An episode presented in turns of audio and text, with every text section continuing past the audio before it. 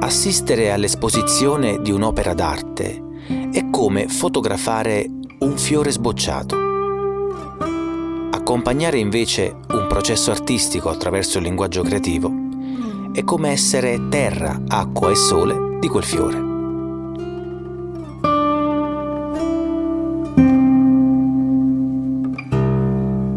L'arte terapia predilige l'atto curativo dell'ascolto, dell'accoglienza, dell'accompagnamento. Insomma, chi si prende cura di sé può farlo anche verso gli altri. Chi è dunque il teatroterapeuta?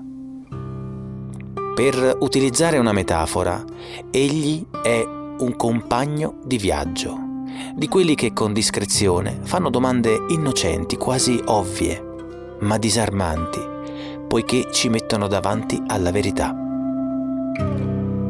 Il teatroterapeuta è un conduttore di gruppi.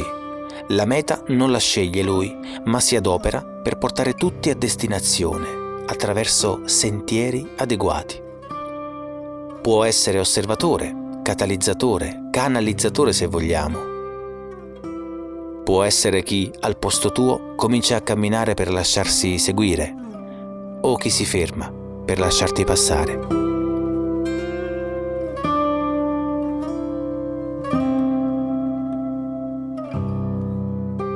Suggerisce, non consiglia, bisbiglia e non proclama a voce alta. È accorto e pieno di domande rivolte al benessere e all'integrazione di tutte le parti di te e anche degli altri.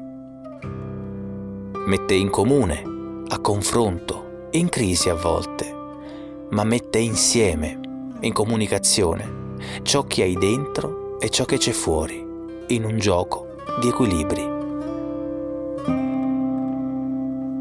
Il teatro terapeuta è un operatore specializzato, preparato, che opera nella relazione e per la relazione. Il teatro è l'emblema delle relazioni. Ecco, immagina di entrare in un teatro. Lo troverai lì, seduto in platea, per te.